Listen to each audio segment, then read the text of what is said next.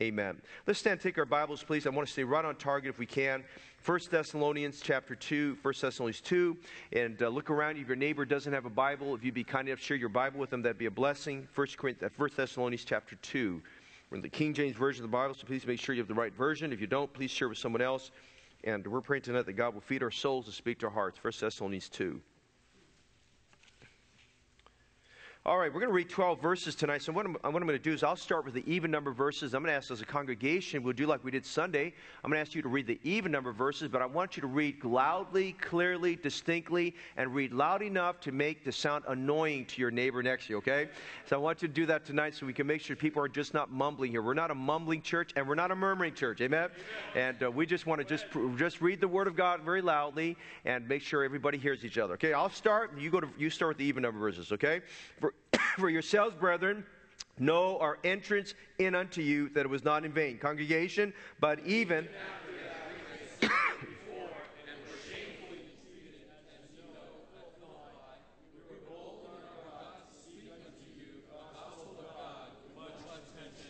For our exhortation was not of deceit, nor of uncleanness, nor in guile, congregation.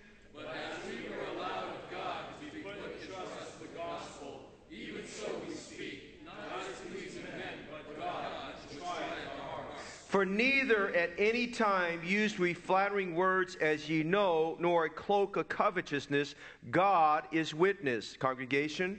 Nor of men sought we glory, neither of you, nor any of others, when we might of as the apostles of Christ. But we were gentle among you, even as a nurse cherisheth her children.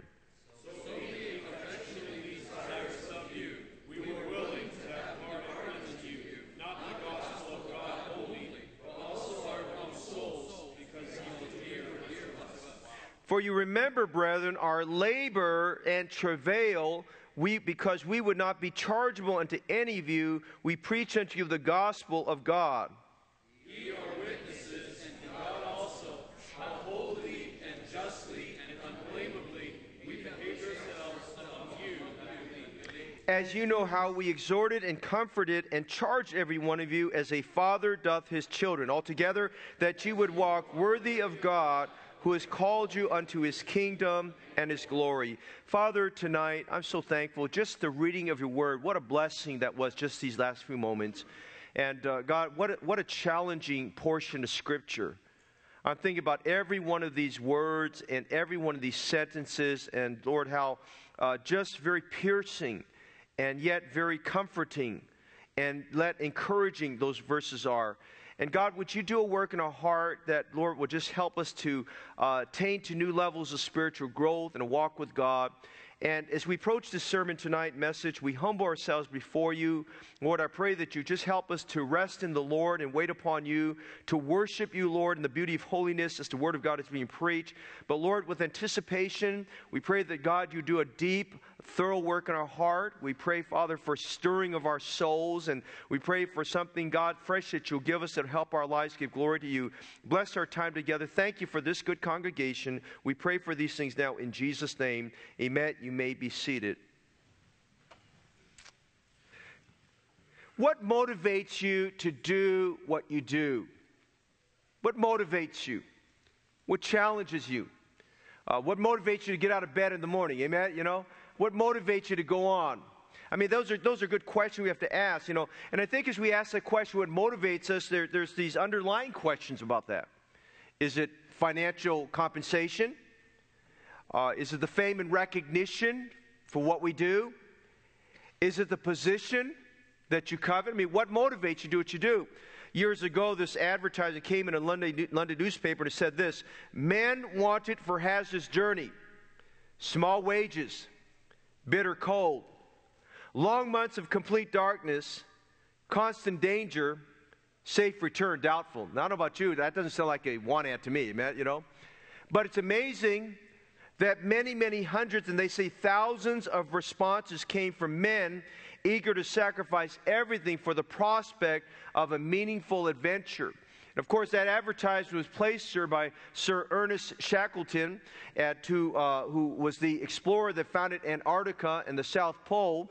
And, uh, you know, many of those people really, they were just kind of pioneers, just trying to figure it all out. They really didn't understand navigation as far as how the glaciers open and close and, and the, frigid, the frigid coldness that was there and animal life. I mean, all of this was new to them. And yet to have a man put something like this, men wanted for a hazardous journey, and have thousands of men uh, respond is an amazing thing.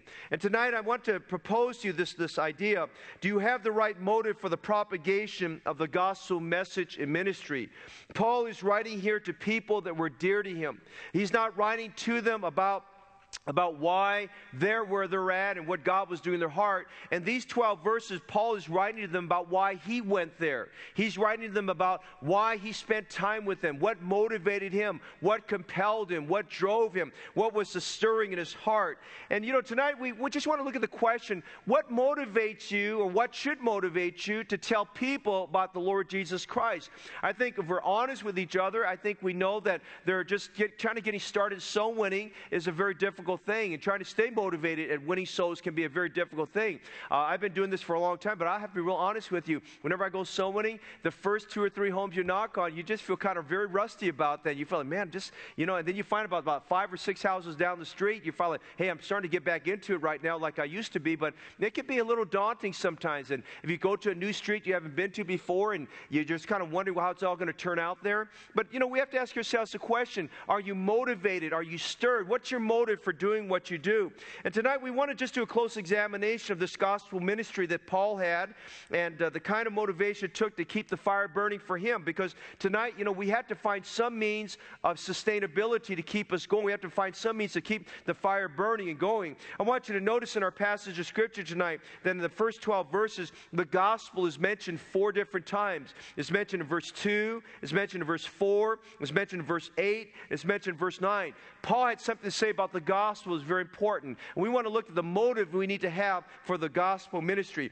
Paul wanted the Thessalonians to know why he went there and why his that motive he had was something that stirred him. And he wants us to know that if Paul had to do it all over again, he would have done it the very same way. I don't think Paul would have changed anything. I would have done, I think he would have done everything the exact same way he did it there. And I think we need to learn something from here because even though this was written almost 2,000 years ago, I think the principles are timeless. I think what applied then still applies now. I believe that God can use that in our hearts as, they, as God did it in Paul's life. I want you to see the motive of the faithful soul winner tonight. I want you to just take some notes tonight. It's kind of a more of a teaching lesson tonight. I want you to see the motive of the faithful soul winner and the testimony of the gospel. First of all, would you notice the splendor? Let us see the gospel ministry and the splendor of the gospel ministry. Notice again the gospel, the word for gospel, the gospel of God, is referenced in verse 2. It's referenced in verse 4, it's referenced in verse 8, and it's referenced in verse 9. Note, tonight as we look at this, I'm reminded this evening of something Paul said in 2 Corinthians 4 4. He called the gospel glorious. In 1 Timothy 1 11, as he wrote his own testimony, he said, According to the glorious gospel of the blessed God, which was committed to my trust. Now, you know, your, your choice of adjectives to describe a noun are very important. If you have the right adjective, it really gives color to the word. If you have a dull adjective, it just makes it boring. And Paul chose a very colorful, very, very bright, very enlightening word to describe the gospel. In 1 Timothy 1.11, he calls it the glorious gospel. In 1 Corinthians 15.4, Paul defines the gospel as Christ crucified, buried, risen, and coming again. In Romans 1.16, the gospel is the power of God unto salvation. The gospel is God's good news. But notice tonight, as we look at this passage of Scripture, would you consider with me this evening the gospel and its dependability. What makes the gospel splendid, what makes it wonderful, what makes it a blessing, what gives it endurance is the fact that we have a dependable gospel. The gospel can be trusted. The gospel can be, you can trust the gospel tonight. And, and as we look at that, I want you to consider with me this, this thought time. First of all, there's only one gospel. Only one gospel. Look what Paul said in Galatians 1, verses 6 to 9, as he defended the idea of one true gospel. He said, I marvel that you are so soon removed from him that called you into the grace of Christ unto another gospel. Now, the word another, if you get into your, deep into your study, you find it's the word hetero. You know, we talk about heterosexuals. You know, that's being opposites, man and woman. Hetero means other, another. And so he says here, he says this is the word another gospel. They were going to another gospel. It was not the gospel of Jesus Christ, it was a gospel according to works. Notice verse 7, which is not another, but there be some that trouble you and would pervert the gospel of Christ. Christ. But though we or an angel from heaven, that's kind of interesting, preach any other gospel unto you than that which we have preached unto you, let him be accursed or anathema. As we have said before, so I say now again unto you, if any man preach any other gospel unto you than you have received, let him be accursed. Now the gospel is glorious and the gospel is powerful, but I'm reminded tonight that there's only one true gospel. And beloved, as an independent fundamental Baptist church, we must hold tightly to the fact and the truth that there's only one true gospel. There is no other gospel. May I say to you tonight, the Jehovah Witnesses and Kingdom Hall is not the true gospel. May I remind you tonight that Mormonism, the Church of Jesus Christ of Latter-day Saints, and the Mormon Tabernacle, that is not the true gospel. Remind you tonight that Roman Catholicism is not the true gospel. Remind you tonight that Buddhism is not the true gospel. Islam is not the true gospel. Listen, Pentecostalism and the charismatic churches are not the true gospel. Hinduism and Eastern mysticism are not the true gospel. Listen, the true gospel is what's been given to us, given to us according to the Bible here, the gospel of Jesus Christ, the gospel of God. That is the true gospel. As we read through the Bible, we not only find that we have the true gospel, but we notice, secondly, that the gospel is everlasting. According to Revelations 14 6, the Apostle John said, And I saw another angel fly in the midst of heaven, having the everlasting gospel to preach unto them that dwell on the earth. Hey, I'm thankful the gospel is everlasting. It doesn't have a time limit, it doesn't have a timeout. It is everlasting, like the author himself is everlasting. Thank God for that tonight. Thirdly, the gospel does not fail. Aren't you glad about that tonight? The gospel doesn't fail here in America. The gospel doesn't fail in Sri Lanka. The gospel doesn't fail in India. The gospel doesn't fail in Nepal. The gospel doesn't fail in Russia. The gospel does not fail in Italy. The gospel does not fail in Norway. The gospel does not fail in, in, in.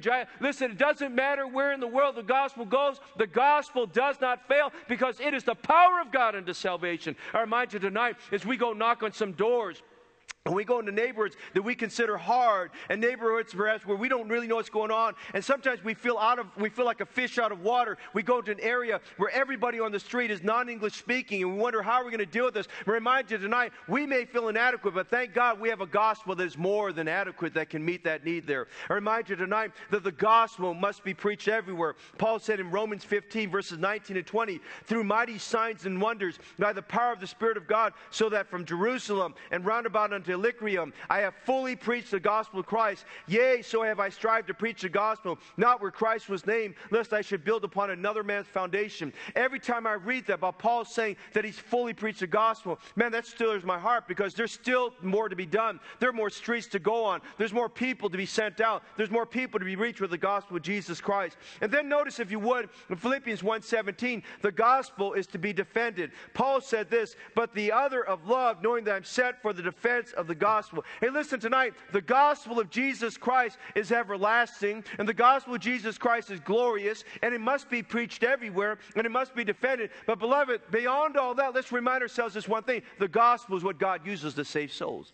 Thank God tonight that the gospel is dependable. We see the splendor of the gospel. The gospel is dependable. But notice something else that Paul mentions in this chapter the gospel has been deposited.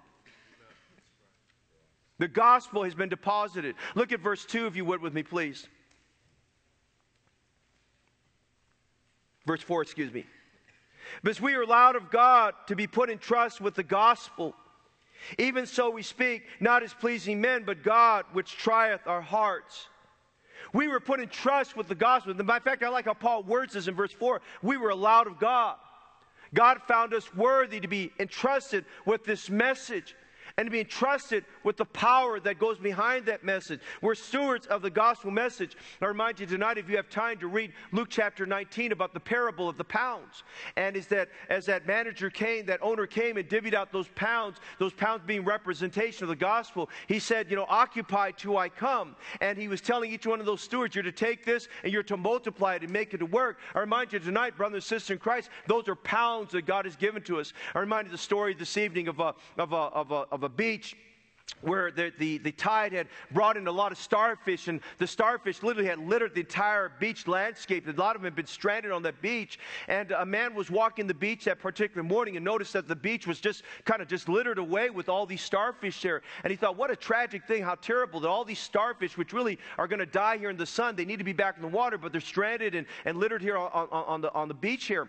And as he kept on walking, he saw a little boy that was there, and the little boy was picking one starfish at a time, and he was just kind of throwing it back in the water, and he'd take another one, he'd throw it back in the water, he'd take another one, he'd throw it back in the water. And so the man finally caught up with the little boy and said, Boy, what are you doing? He says, You know what? I just want to get these starfish back in the water because they're going to die if they don't get in the water. And he says, Son, look around you.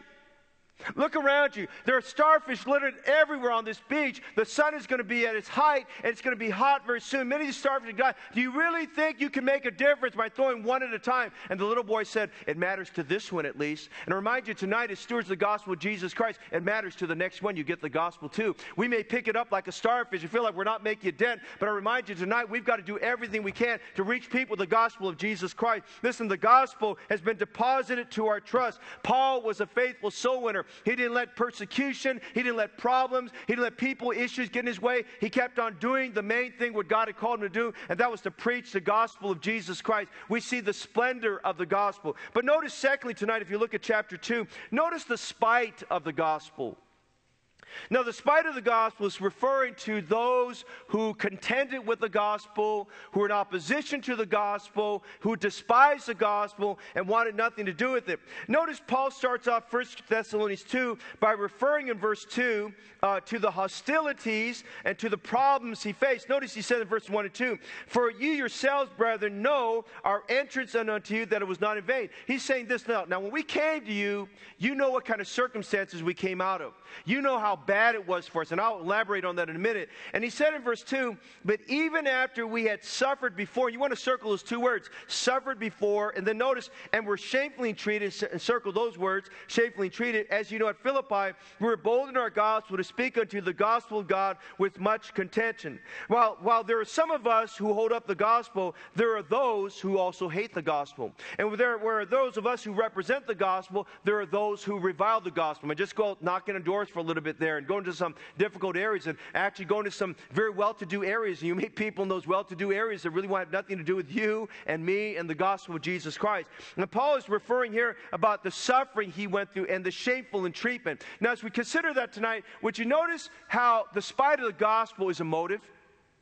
Just like the splendor of the gospel is a motive, the spite of the gospel is a motive. It's a motive for you, and it's a motive for me. It was a motive for the Apostle Paul. Notice the first thing we see here are the hostile beatings that the Apostle Paul endured. He talks about here in verse 2 these beatings that he endured. And we've got to go back for a minute, back to, back to Acts chapter 16. You might want to turn there for just a moment, but Acts chapter 16 to refresh our minds and memories to all that Paul had endured there. He describes it in verse 2, and those people Thessalonica knew all about it because he says, We had suffered before and were shamefully treated. You know the story there if you've read Acts chapter 16. Paul was having a very successful campaign. It was the very first city in Macedonia that he'd gone to uh, for the preaching of the gospel on his second missionary tour. And God was blessing. I mean, they were seeing people saved, and God was doing some things there. And there, we don't read about in, in the city of Philippi where there was a synagogue of the Jews where Paul could preach the gospel and work with the Jews. And we're told he went down to a riverside there, and he just where some women met for prayer. And he started talking to the women with his gospel preaching team. And a woman by the name of Lydia got saved. And Lydia opened her home up. She opened her heart first, praise God, and then she opened her home.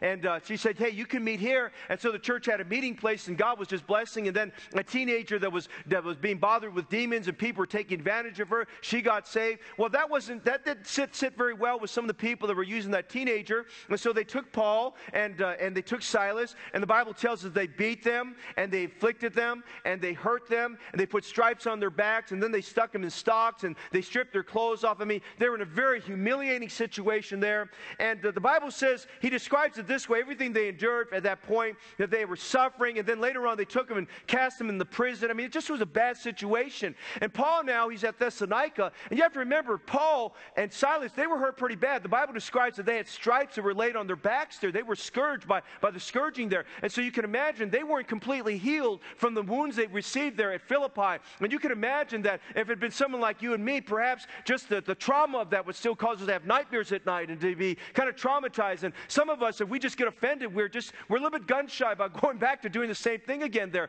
And so, but Paul goes on with boldness there to Thessalonica. And you have to imagine, he's going there probably not walking as fast as he did before. He's walked 100 miles, they say, on the Via Egnatia Road. And that's one of the reasons why God sent him to the area of Macedonia, because the highway system there on the Via Egnatia gave him access to all those cities. He had immediate access on well paved roads to get there. And so he's walking to Via Egnatia. He walks 100 miles with Silas and with Luke and Timothy, and they're walking their way there. But you got to imagine, these men have been hurt, and these men have been traumatized, and these men have scars on their backs, and they, they've, got, uh, they've got welts on their ankles and on their wrists, and they're hurting there. And you can imagine they got there that sometimes the people would look at them and say, What happened to you? He probably explained to them that he was hurt. Look what he describes here in verse 2. We had suffered before. Listen, they were beaten, they were scourged, they had many stripes laid on them, they were held in stocks, they were, ja- they were, they were, they were jailbirds, amen? They were in prison there. They had scars and pain and hurt. They suffered before. But then you think about the, the, the shameful treatment.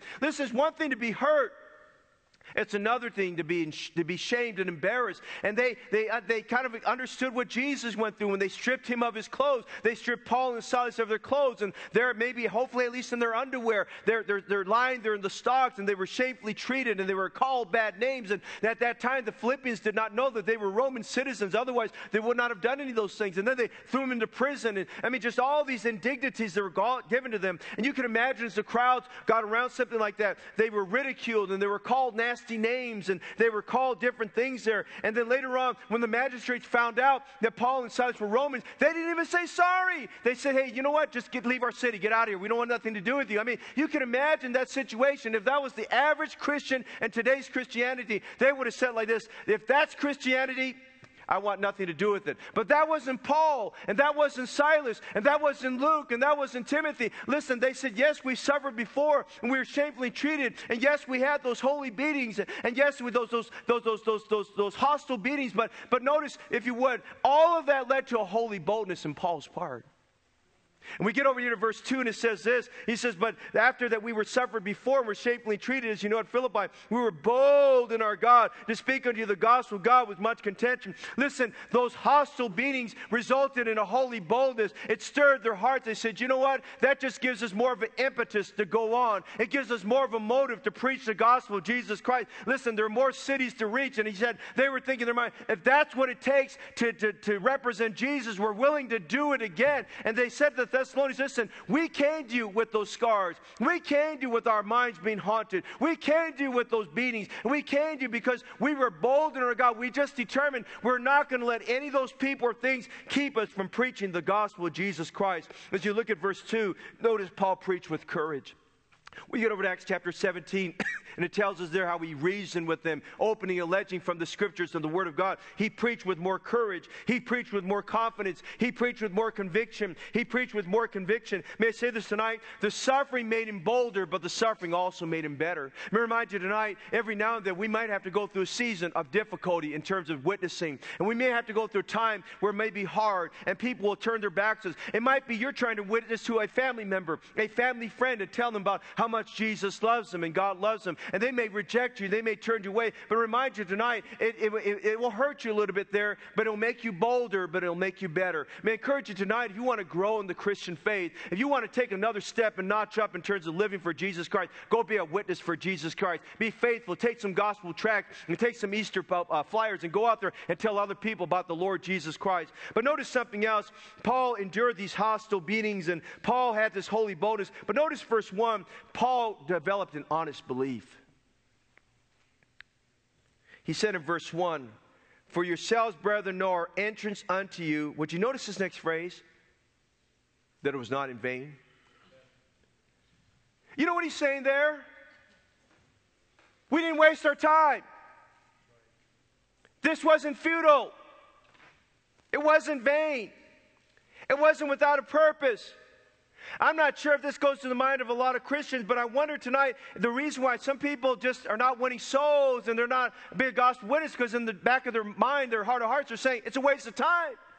But if you read the Apostle Paul, he says, Hey, our, our entrance to you, when we came to Thessalonica, we determined it was not in vain. Let me remind you tonight, as we get prepared for this Easter musical and our, our, our, our spring revival and inviting people and going the extra mile, whatever you do for Jesus, for the gospel, is not in vain. Man, it's not futile. It's not a waste of time. It's not without purpose. God blesses and uses that. And that's what God did in Paul's life. Let me tell you tonight, you're not wasting your time. And let me tell you tonight, you're not, you're not, you're not, you're not, you're not, you're not, you're not spinning your wheels, whatever you're doing. God makes you better and God makes you bolder through all that. Let me remind you this evening as we prepare. Paul talked about later on how he gave himself night and day. Listen, when you consider the what he put upon himself in getting the gospel out, we only ask the average church attending member if you can help us soul and give us an hour a week. Hey, God, bless God. Paul gave night and day to that. Amen. Seven days a week to getting the gospel out to people. And I'm just saying tonight, we see Paul being stirred for the sake of the gospel ministry. Listen, his motive was because of the spite of the gospel. Yes, there was, there was spite that he received, and yes, there were beatings received, but it gave him holy boldness and it helped him have an honest belief that whatever he did was not in vain.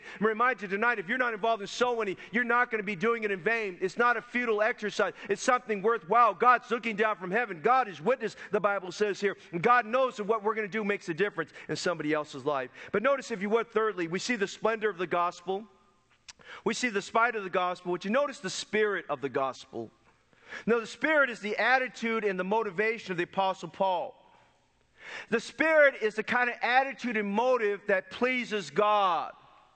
The spirit, if you would tonight, the right spirit is what gives us sustainability. Now, we've got to have a right spirit about the gospel. We have to have a right spirit about being a soul winner. We have to have the right spirit about being a witness because you know what? If you go in the flesh, you're going to find after a short period of time, you're going to get tired.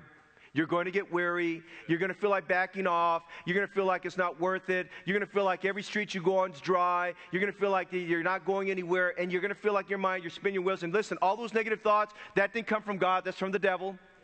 The devil put those in your mind, okay? The devil will discourage you like that. And, you know, de- the devil, one of his great ploys, he uses discouragement to discourage us. We all get discouraged. We find some moments, uh, places where we get discouraged. And we have just to remind ourselves that's the devil doing, that's not from God. God is not the author of confusion, and God is not the author of discouragement. God is the author of encouragement. Amen? And so we look at these situations, wonder why are we doing this? But we've got to have a right spirit. And we remind you tonight, a right spirit is what attracts and keeps people in the church. Now, as we read 1 Thessalonians 2, the spirit of a faithful soul winner is what led to the results that Paul had. Now, as you understand, as we get through this, these 12 verses, I want you to go back later tonight or this week and read Acts chapter 17 to see how he got the fruit that he did. Because one, one of the things we overlook sometimes when we read Acts chapter 17 is we forget that many believed on the Lord. And the many that believed on the Lord wasn't because Paul was necessarily a powerful preacher. It wasn't necessarily just he had the filling of the Spirit. But I believe everything Paul lists here, it was the spirit that he had, this right spirit that he had that helped him to get it done. Because, you know, Paul didn't know how long he was going to stay there. And by the way, you don't know how long you're going to be around, and I don't know how long I'm going to be around. Amen? We just don't know. And Paul was there, if we understand it right, maybe for less than two months. We know he preached three Sabbath days, may have been less than one month. But during that one month period of time, he got more done than the average church does in five years. Whoa. Because, man, you go through the book of First Thessalonians, I mean, he talks about the fact when we get down there talking about the rapture, they already knew what the rapture was about. He talks about in First, in First Thessalonians 5, you already know already. You, you don't need me to reteach it to you. You already know about I mean, they were well in doctrine with every doctrine of Scripture. I mean, they didn't have a Bible Institute at that time. They're down at Thessalonica, but I guarantee you, whatever preaching Paul did and Timothy did, they were well learned in the things of God there. And so as we get to Paul over here, we have to understand that Paul goes there. He's not there with them right now because as he writes his letter, he's over at Corinth.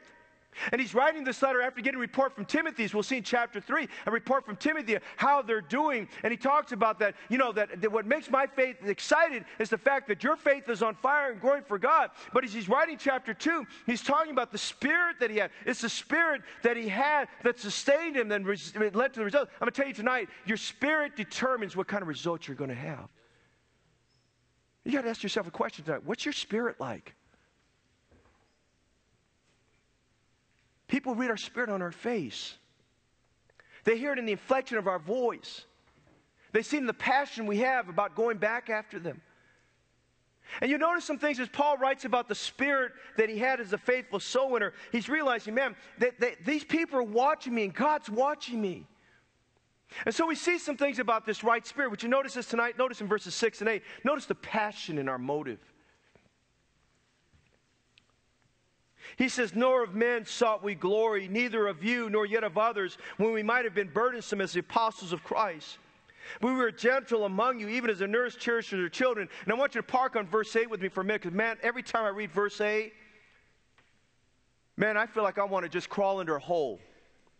Because when I look at the model of Paul's passion, the passion in his motive, it just it just reminds me, man, I got to I have to work at this. I need God to help me here. And he said in verse 8, so being affectionately desirous. If you've never underlined those two words, you should underline them tonight.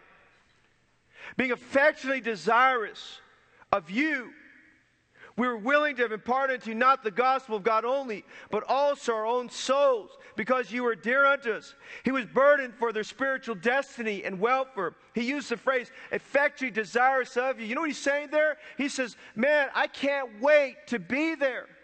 I, I, my one driver is I want to see you saved. And he says, Man, you're talking about compassion, unlimited. You're talking about passion that drives him. It's like the, this description about someone's passion, his bowels yearned within him. He just, he just desired, he just had a love for them. He just wanted to see them saved. And, uh, and notice something else here. He says in verse 8, he says, being affectionate, desires, we, we were willing to impart it unto you, not the gospel of God only. Now, now, here's where a lot of us are at. Then what I'm going to tell you in a moment will change us. Where a lot of us are at, we know the academics. We give them the gospel. You know the Romans road. You can give them the gospel. But Paul goes an extra step further, and you need to think about this tonight. Here's what he says I didn't want to just give you the gospel. I just want to go through the I didn't want to go through the motions. I just didn't want to go through the memorization. He says, I was willing to give you my own soul. Now, you think about for just a minute. He's saying here, I, I, would gladly trade places with you. He said that many times in the epistles, did he not?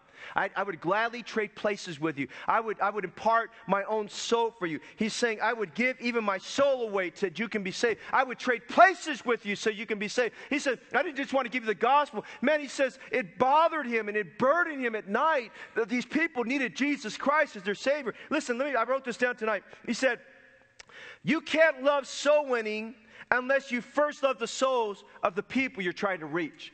You can't love soul winning unless you first love the souls of the people you're trying to reach. And Paul is just saying here, he said he loved their souls. He loved them. They were dear to him. Let me remind you tonight, it's not a numbers game. It's a contest for the souls of men. And so Paul says here, being affectionately desirous of you, we're willing to impart to you not the gospel of God only, but also our own souls because you were dear unto us. Listen, tonight, would you be willing to trade places with the sinners so they can be saved? Would you give your own soul for them? Would you be willing to, as Paul said in, in Romans 9 3, to go to hell for them? That's what he's saying there. He's talking about giving his soul. And then notice the second thing he says. Notice in verse 7, I love this. We were gentle among you.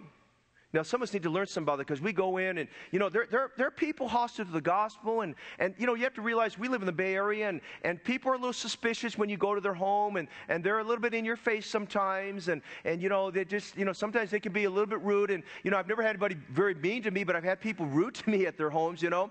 And uh, that, you know, you just have to work through that. And notice verse 7, he says, But we were gentle among you. Hey, can I tell you something tonight?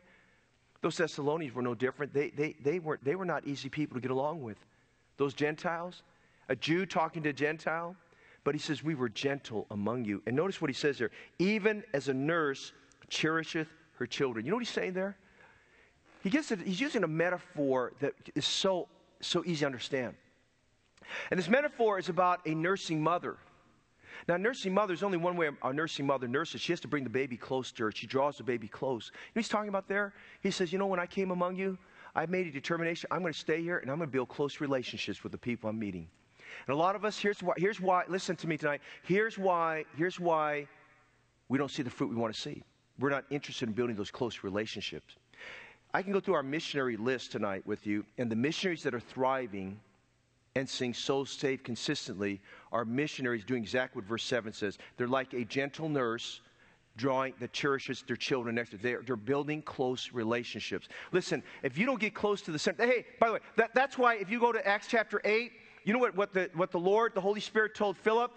Go near join thyself to the chariot. He says get near to the guy have a close relationship. Go near and join thyself to the church. You got to get close. Hey, listen, you got to have a relationship with people. Don't, don't stop and just say, I knocked on the door. Hey, take a list. I said this tonight. Make a list who they are. And when you go back, remember their name and remember who they are and go back and pray with them and let them know you care about them and tell them, listen, I want to be your best friend. I want to be your best friend. I want you to come to church and I want you to learn the Word of God. I want Jesus to work in your heart. I'm just saying tonight, he built those close relationships with those people and he sided with them that he was emphasizing the people work and not just the preaching work. A lot of us want to learn the Romans road and we want to learn how to witness and we want to just notch one down on our belt and we've won the Christ. That wasn't Paul's attitude. Paul's spirit was, I'm not here just for the, I'm not here just for that, for all those other reasons. I'm not here just to produce. I'm here to, so people know I'm here for the long haul and the long term. And I want them in the church serving God and living for the Lord. And notice the third thing he tells in verse 6. He talks about he loved their souls. He talks about he was gentle among them as a nurse that cherished their children. He was very, by the way, he's just saying this be fragile, handle the relationships with care. That's what he's saying there.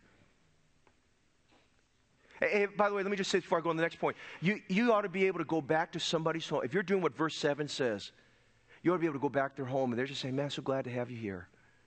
So glad to have you here. I'm so glad you're back. Hey, could you pray for me? And they take they know you're taking interest in them. But notice something else he said in verse 6. In verse 6, he says, Nor of men sought we glory, neither of you, nor yet of others, when we might have been burdensome as the apostles of Christ. Paul is telling you he's not seeking their praise or any gain from them. He says, Listen, I just want you to know in verse 6, I wasn't here. When I came here, I wanted you to know I was not here to take advantage of you. Now, why was he saying that? Because everywhere Paul went, there were, there were hucksters that followed him that took advantage of the flock of God. Can I tell you something tonight? Even people coming to our church, they want to take advantage of people here. And you got to realize every home you go to, people. Hey, we had a lady. I didn't share a picture on Sunday night. We had a lady that I, I forgot who I took. Brother Rob, I took you with me. That lady that got saved there. Went to a home on a street. I had not knocked on that street in a long time. Brother Rob was with me. He just said, Pastor, I want to learn some things. And, and we, we got this thing, talked to her. And as we did so, uh, you know, I just got this feeling as we were talking with her that we weren't the only ones knocking on her door there. And so I, normally I don't ask this, but I said, Do you have a Bible? I said, Do you have a Spanish, Spanish Bible? She said, I do. I said, Can I see it? She brought me what she thought was a Spanish Bible. It was a New World Translation. For those you don't know, New World Translation is the Jehovah Witness version of the Bible. It's not the Bible.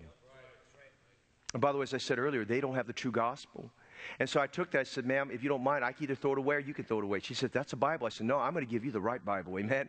And we got our Spanish Bible that afternoon and so forth there. But you know what? I, I told several of our folks, and I got Brother and Mrs. Madranos on it and, and Brother Eugene, his wife, on it. I said, listen, I want you guys to stay on top of her week after week, and, and I'm going to be on top of her too in terms of just contact her. But I said, I don't want those cults coming there because the Mormons have been there.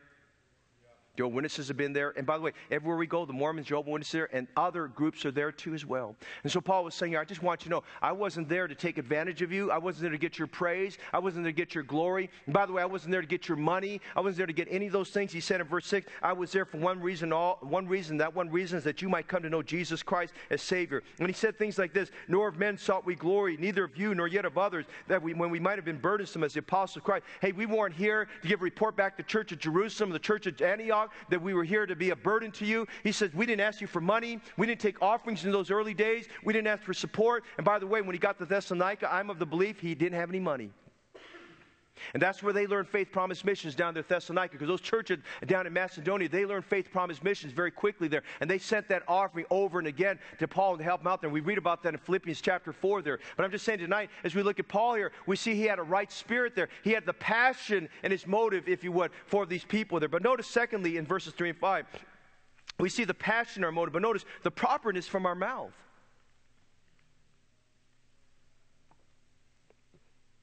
Now, I, I, I, normally don't do this, but I'm going to recommend to you, and, and, and do it with a slight disclaimer. A book, it's a, it's a classic that'll help you with your people skills, is Dale Carnegie's book, How to Win Friends and Influence People. Because if nothing else, it just gives you good principles of how to be, to be kind to people, how to ask the right questions, how to deal with them, and realize there's little things like, for instance, don't forget the person's name. Remember their name and remember what their likes and dislikes are, you know, and pay attention around you, the, uh, the, the, little details that perhaps maybe nobody else would pay attention to. And notice, if you would, tonight in verses 3 and 5, Paul gives attention about the spirit that, is, that what came out of his mouth represented the spirit of the man. You hear what I said? What comes out of your mouth represents the spirit of the man. Notice some things he says here about that. He says, For our exhortation, Now that's interesting. In your witnessing, are you exhorting? He says in verse 5, neither anytime use we flattering words. Now, let me say this tonight. Not everyone here, not every, and this is true of all churches, not everyone here likes to talk. They like to talk one on one with people they know, but they're very uncomfortable with people they don't know. And some of us struggle to find the right words, and God understands and knows that. But then on the other hand, there's some who have a way with words, and they have such a way with words they can get people to do whatever they want them to do. That's manipulation. Yep. Yep. Now, manipulation is not right either. Right. In fact, it's bad. Yes, and that's what Paul's talking about here. Neither at any time use we flattering words. Okay? You know, you can be a salesman, but if you're a salesman, where's the Holy Spirit? You can't be a salesman in this matter. You have to rely on the Holy Spirit of God to guide and lead you. So he says in verse, he says here in verse 6, he says, excuse me, verse 5, neither at any time. Now, Paul was eloquent. If you know anything about his resume, now he could preach. And Paul knew his, he knew his, he knew his Bible. He knew his Old Testament. I mean, come on, he grew up at the feet of Gamaliel. I mean, he was well trained. But he said, notice, neither, he says, at any time did we use flattering words, as you know, nor a cloak of covetousness. We didn't, we didn't try to hide and shroud what we were doing. And he said this, verse 5 God is witness. And he goes on, verse 3, he says, For exhortation was not of deceit, nor of uncleanness, nor in guile. He was saying this listen, we didn't use flattery, we didn't try to flatter you to Christ. We weren't fraudulent or misleading. And by the way, be careful. You got to be careful how you say things that and being misleading. And be careful when you tell people the gift of eternal life is free. Tell them it's free, but also tell them it wasn't free for Jesus. Cost him his life. Be careful that you're not misleading because sometimes people think, it's free, then I don't have to live for Christ. That's not what it means. Just because you told them it's free, there's an obligation to that too. The obligation is that He died for all, that they which live should henceforth not live to themselves, but unto Him which died for them, gave, him, gave His life for them. Amen? 2 Corinthians 5.15. And you need to show that to them after they get saved. If any man be Christ, he's the new creature. Old things are passed away. Behold, all things are become new. And you got to show them that in, in, in Ephesians 2, 8, and 9, that's good that we're saved by grace through faith in Jesus Christ. But the Bible tells us in verse 10 that we are His creation created unto good works. You have a new life. You have a new beginning. Jesus told the woman that, that, was, that they wanted to stone, He says, Go and sin no more. You don't go back to your old ways and you don't live the same way you do. And you don't go up in the refrigerator and chuck down a six pack of beer like you did. And you don't go back and living a profligate life and living the way. Listen, if you're truly saved and born again, you're repentant of your sin. there has to be a change in your life. Hey, don't mislead them. Tell them the greatest thing that ever happened is getting Jesus into your heart. Amen. Amen. I've said this many times. When I got saved, man, as an eighth grader, I was bad. Brother AJ, you wouldn't have wanted me in the youth group when I was an eighth grader, man. You would have kicked me out the first day. I was bad. Man, when, you when your friends in eighth grade tell you, they say, Fong, if you don't clean up your mouth, you're going to get killed one day, that's pretty bad. I mean, every other word came out of my mouth when I wasn't home was a, was a curse word. When I got saved, listen, the day after I got saved, I tried to get it out. It didn't come out. That was God. It didn't come out. It didn't come out. That's God. I had no desire for the Bible before I got saved, but the next day, even though as I opened the Gospel of Matthew and started reading the genealogy, I'm wondering, what's that got to do with the Christian life? I just kept on reading. Then I got the Sermon on the Mount, man, my life got changed. Amen. Yes. Go ahead. Don't be misleading. But notice something else he says in verse 5. He said in verse 3, he says, For exhortation was not of deceit. We weren't fraudulent, misleading, and nor of uncleanness. It wasn't filthy. Hey, let me warn you today, you know, this watered down Christianity that's out in the marketplace, yeah, ahead, you know, you don't talk down on their level, you bring up the level of God. don't use filthy talk and don't use filthy speech and don't talk like the world or use nasty speech there. And he says, he says this, for our exhortation was not of deceit nor of uncleanness nor in guile. Don't be a fake Christian. Hey, I don't know about you, but every time I witness to somebody, I get convicted about my own life. I do. Because I'm talking about the glory of the Christian life, what Jesus could do for me. And as I start talking about it, I thought, Lord, I'm, I'm confessing sins under my breath right then and there, you know. Say, God, help me in this area of my life. I'm, I'm, telling about what Jesus did for me, but man, I let the old flesh get in the way. So you know what I'm talking about. That happens to you too, amen? You know? I'm to tonight we have to understand this evening there must be a passion in our motive. That passion, Paul said, I'm infatuated, desirous of you. I'm willing not just to give you the gospel, I want to give you my own soul. But then he talked about the properness of his mouth. He said, Listen, out of our mouth, we better be careful that. A word fitly spoken, like apples of gold and pictures of silver. Amen? But then he says something else that gets us. Notice what he says later on in verses 7, 10, 11. He says, He talks about the principles and our methods. In verse 7, he talks about the metaphor of a nursing mother. And Paul used, used metaphors that were very understandable. I mean, you think about a nursing mother. Baby feels comfortable. The baby feels secure. A baby feels safe. A baby feels the warmth of the mother. The baby wants a close relationship. Listen, a person that you're trying to win to Christ, listen, they won't tell you this, but they want they need a close relationship. Then verse 11 he uses the metaphor of an encouraging father. Did you notice verse 11? And I like how Paul consists. He says, as you know, as you know, as you know. He says, you know how we exhort it and comfort it and charge every one of you. No, guys, especially dads tonight, all of us as dads, let's underline those three words. Exhort it, comfort it, and charge. If you're a prospective dad, underline those words. Dads are supposed to be a coach. Dads are supposed to be encouragers. That's why when we look at this and we contrast that to Ephesians 6 4, he says, Fathers, provoke not your children to wrath. Don't discourage them. He says, you know, he says, we were like, now, now father, now, now, now Paul was not a father, but he was a spiritual father. He wasn't, he wasn't a biological father, but he was a spiritual father there. And he says, as you know how we exhorted and comfort and charged everyone as a father does his children. He talked about in his method, you know what? On one extreme, I got to build a close relationship. On the other extreme, I've got to be an encourager. And you've got to encourage people. Listen, a good study for you is to write out all the wonderful things about Jesus Christ. Amen?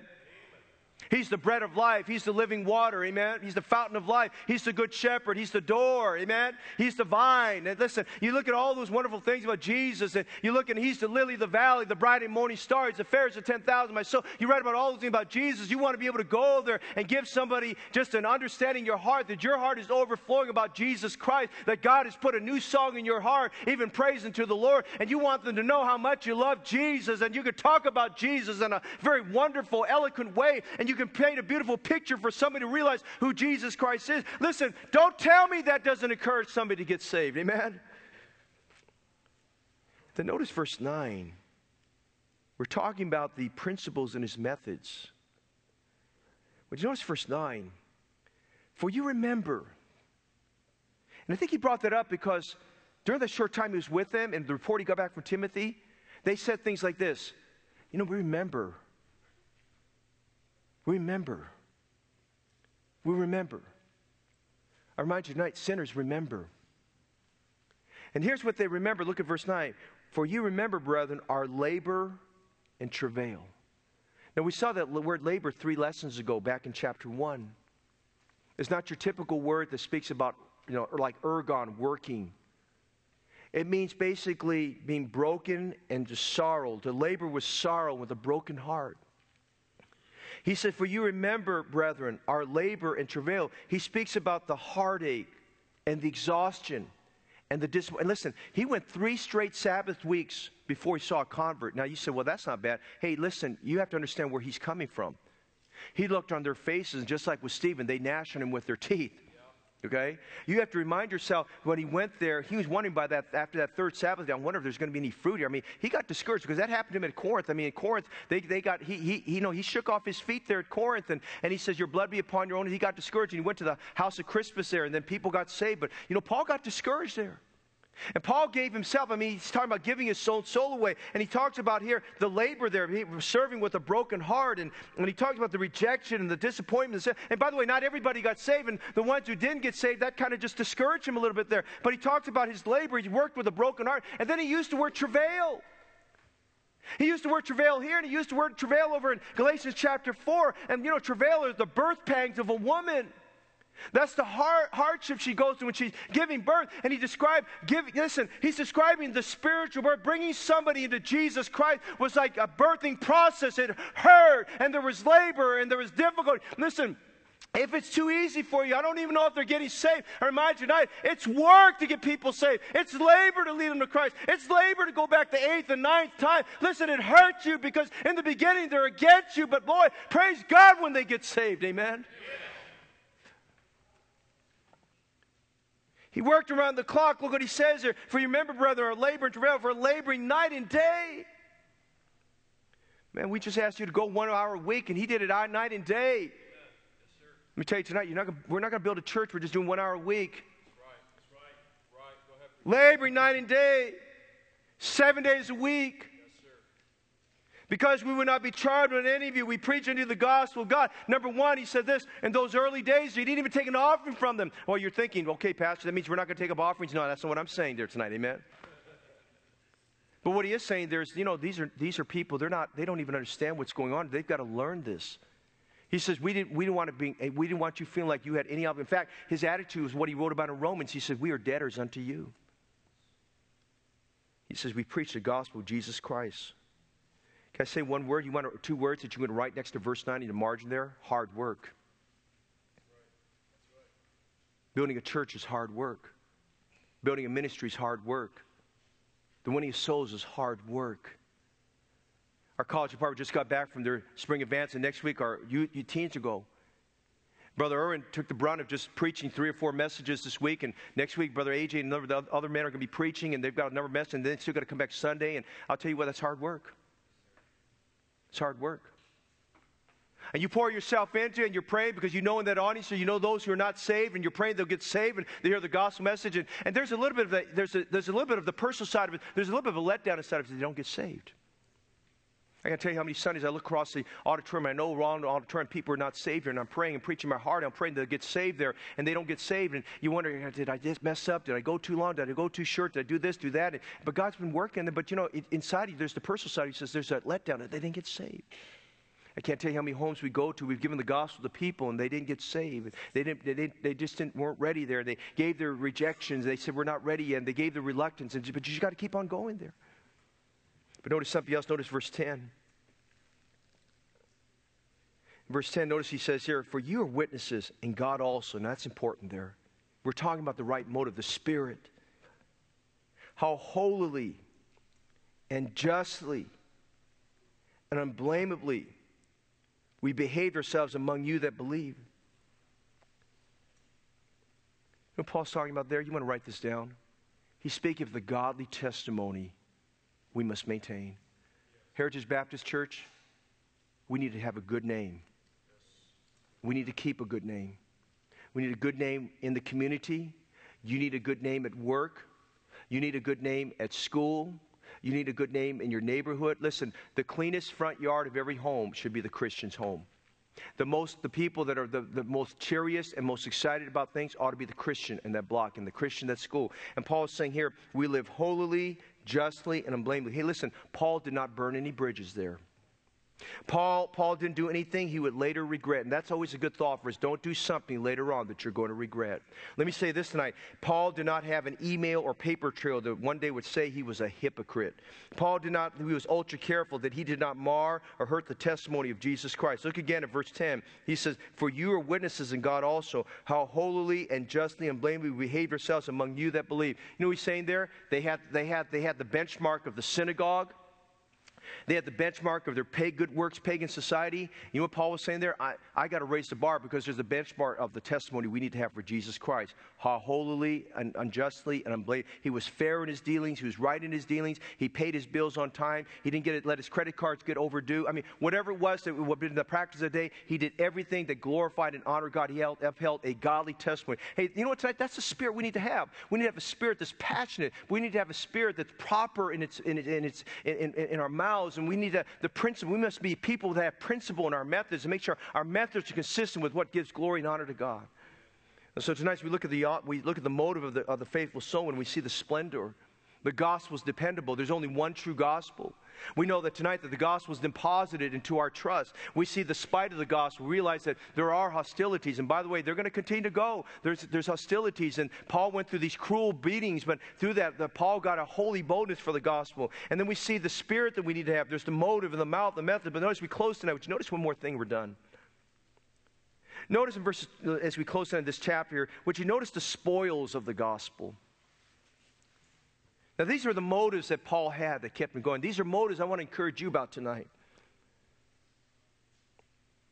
The spoils of the gospel I refer to here is, are the gain, the goods, the prize. You know, we used to term the spoils of war. At the end of everything here, what was the end result? What was the product?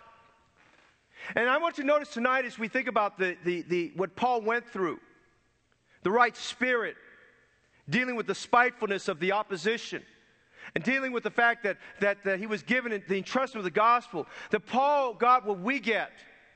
He got to earn the benefit of the spoils of the gospel ministry. As we close tonight, what you notice in verse 12, the first spoil he mentions in verse 12 says that you would walk worthy of God who has called you unto his kingdom and glory. You know, this first spoil we want to see, the first prize we see are disciples of Jesus Christ. The end goal, the spoils of why we do what we do in preaching the gospel and reaching people for Christ is to see people live for Christ. Amen? Disciples of Jesus Christ. I mean, people live for God. And let me challenge you tonight, you produce what you are, and it might be a good thing for us tonight to just to step up in our commitment and step up in our desire and to say, listen, I'm going to be a disciple that carries my cross for Jesus so that I can explain that to somebody else, why that's a good thing and why it why it, it pays to serve Jesus. But bless God, there are the dividends alongside that go with that. Amen. Paul said, I did all that that you would walk worthy of God who has called you to his kingdom. Go, you know what he said there? I did all that so you'd have the right model. You'd have the right example. That you realize that I might not, I'm not here anymore, but I gave you enough example how to live the Christian life and how to go on for God. So spoils number one, we're disciples of Jesus Christ. But go down to the end of the chapter, notice verses 19 to 20. For he said, What is our hope or joy or crown of rejoicing? Are not even ye in the presence of our Lord Jesus Christ that is coming? For you are our glory and joy. Hey, the first spoil were disciples of Jesus Christ. But notice verse 19, 20. this applies to every soul is a crown of rejoicing. We'll spend more time on that next time, but he talks about what is our hope or joy. And he's talking about in eternity. He's, you know, he's saying there in eternity, our, our crown of rejoicing, you know, there'll be souls in heaven because people got saved. Hey, listen, our goal is to populate heaven with more souls that get saved. Amen. And so tonight we're looking at the motives we need to have as Christians. Desmond Doss was a medic in World War II. He was part of the 1st Battalion, 307th, 307th Infantry, the 77th Division Infantry. Because of his beliefs, he did not want to carry a gun into war, but he was willing to be a medic. And he was, he was sent out with this battalion, their division, over to Okinawa. And there in Okinawa, if you know anything about your war history, they, was, they were engaged in the Battle of Okinawa. In the Battle of Okinawa, there was a, there was a ridge there. Some of you may be familiar with this from, from history, but it was called Hacksaw Ridge.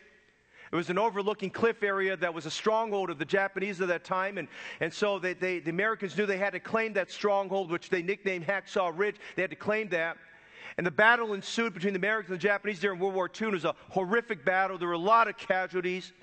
And this man, Desmond Doss, who was a medic there, was watching from the sidelines, and, and he's watching all these bodies that were there of Americans there, and, and bullets are flying everywhere, and they're just wondering what's going on. And, you know, they were getting a report they needed, they needed to back off and leave the bodies there, but Desmond Doss was moved inside of his heart with a sense of patriotism. He thought, well, you know, I don't know some of those guys out there, but they, they, they could have been my brothers or some of my sons. And he said, you know, someone's got to help them. Someone's got to determine how many of them are still alive and wounded. And to the amazement of everyone, Desmond Doss, for over 12 hours, went back and forth with bullets flying everywhere in the midst of enemy fire, right in the midst of the fire. He was retrieving and checking bodies and retrieving and pulling bodies back. And he brought back wounded soldiers. And they said over a 12 hour period of time, he recovered and pulled back 75 wounded Americans. Along the way, he caught a, he caught a bullet that shattered his arm, left arm and left him with a, with a compound fracture that he never recovered from. And he had pieces of shrapnel that blew up that was inside of his body. And yet, in spite of that, Desmond Doss went back and forth, back and forth to recover these bodies and bring these men out. And even at that time, as he did so, he took one body at a time and he made a makeshift gurney.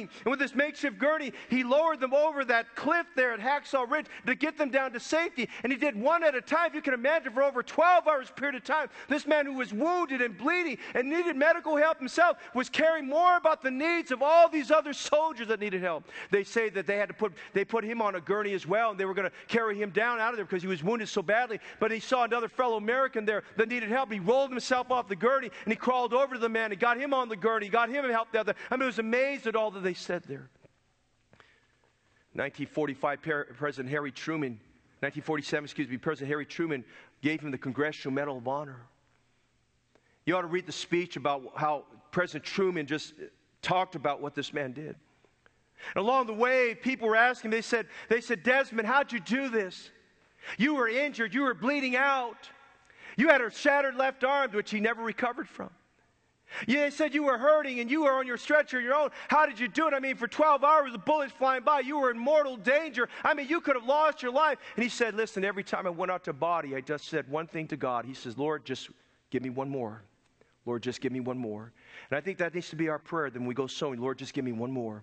Lord, just give me one more. I may be hurting, but Lord, just give me one more. Lord, it may be difficult, but Lord, just give me one more. Listen, what motivated that man was the fact if he could just get one more man and bring him to safety, if he could get one more wounded man and bring him out. Let me say tonight, our motive for going soul winning, our motive for being a faithful soul winner is to have that same attitude. Lord, just give me one more. Lord, just give me one more. Lord, just give me one more. Lord, just give me one more. And may I say tonight, maybe for some of us here tonight, Lord, help me to get the first one?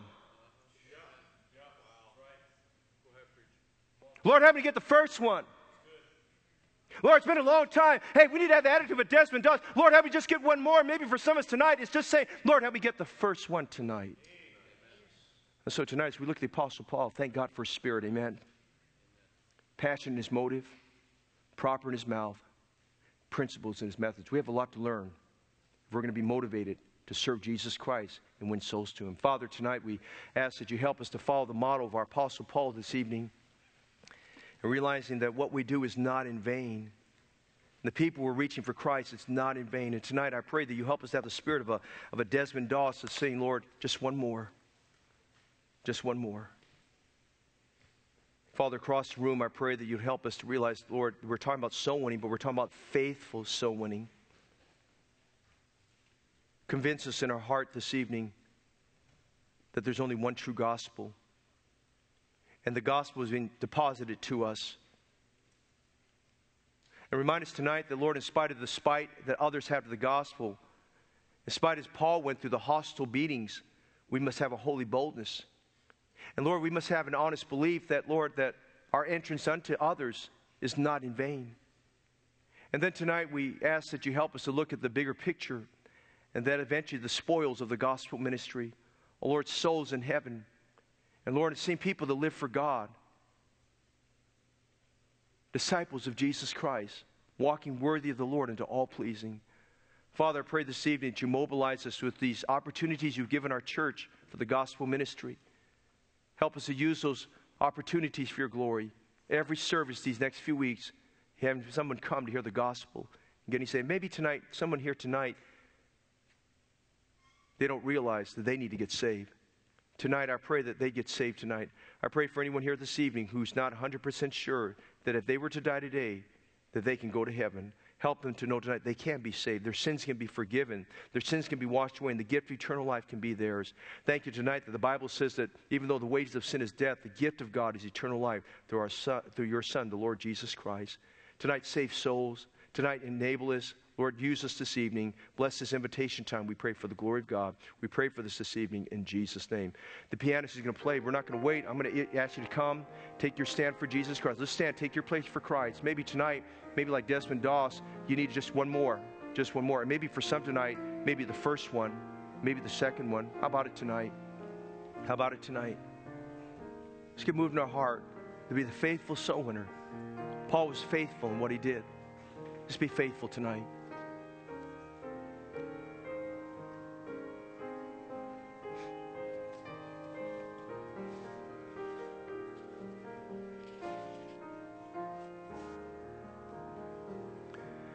We're praying around the room, maybe there's some names that God put on your mind. I hope that you'll write them down tonight on the prospect card and pin it up on that cross. Let's fill that cross up with names. We're praying over the names for souls to be saved. God will lay on your heart people to bring to the upcoming revival meetings on Sunday through Wednesday. Make that extra effort. I'm thankful last night one of our church members was celebrating their birthday and they had a their sister in law came and they were able to lead their sister in law to Christ last night. Thank one of our staff men was while who was doing something else he was able to witness to a landscaper and led the man to Christ yesterday. I'm saying, listen, we need to do everything we can to reach people with the gospel. Would you help me tonight? Let's do our part. Effectually desirous of you. Are you willing to just impart your own soul to them? To give what you have to trade places with them so they can be saved? Lord, tonight, thank you, Lord, for the wonderful testimony of the Apostle Paul found in 1 Thessalonians 2. Lord, we need to build those relationships. We need that closeness.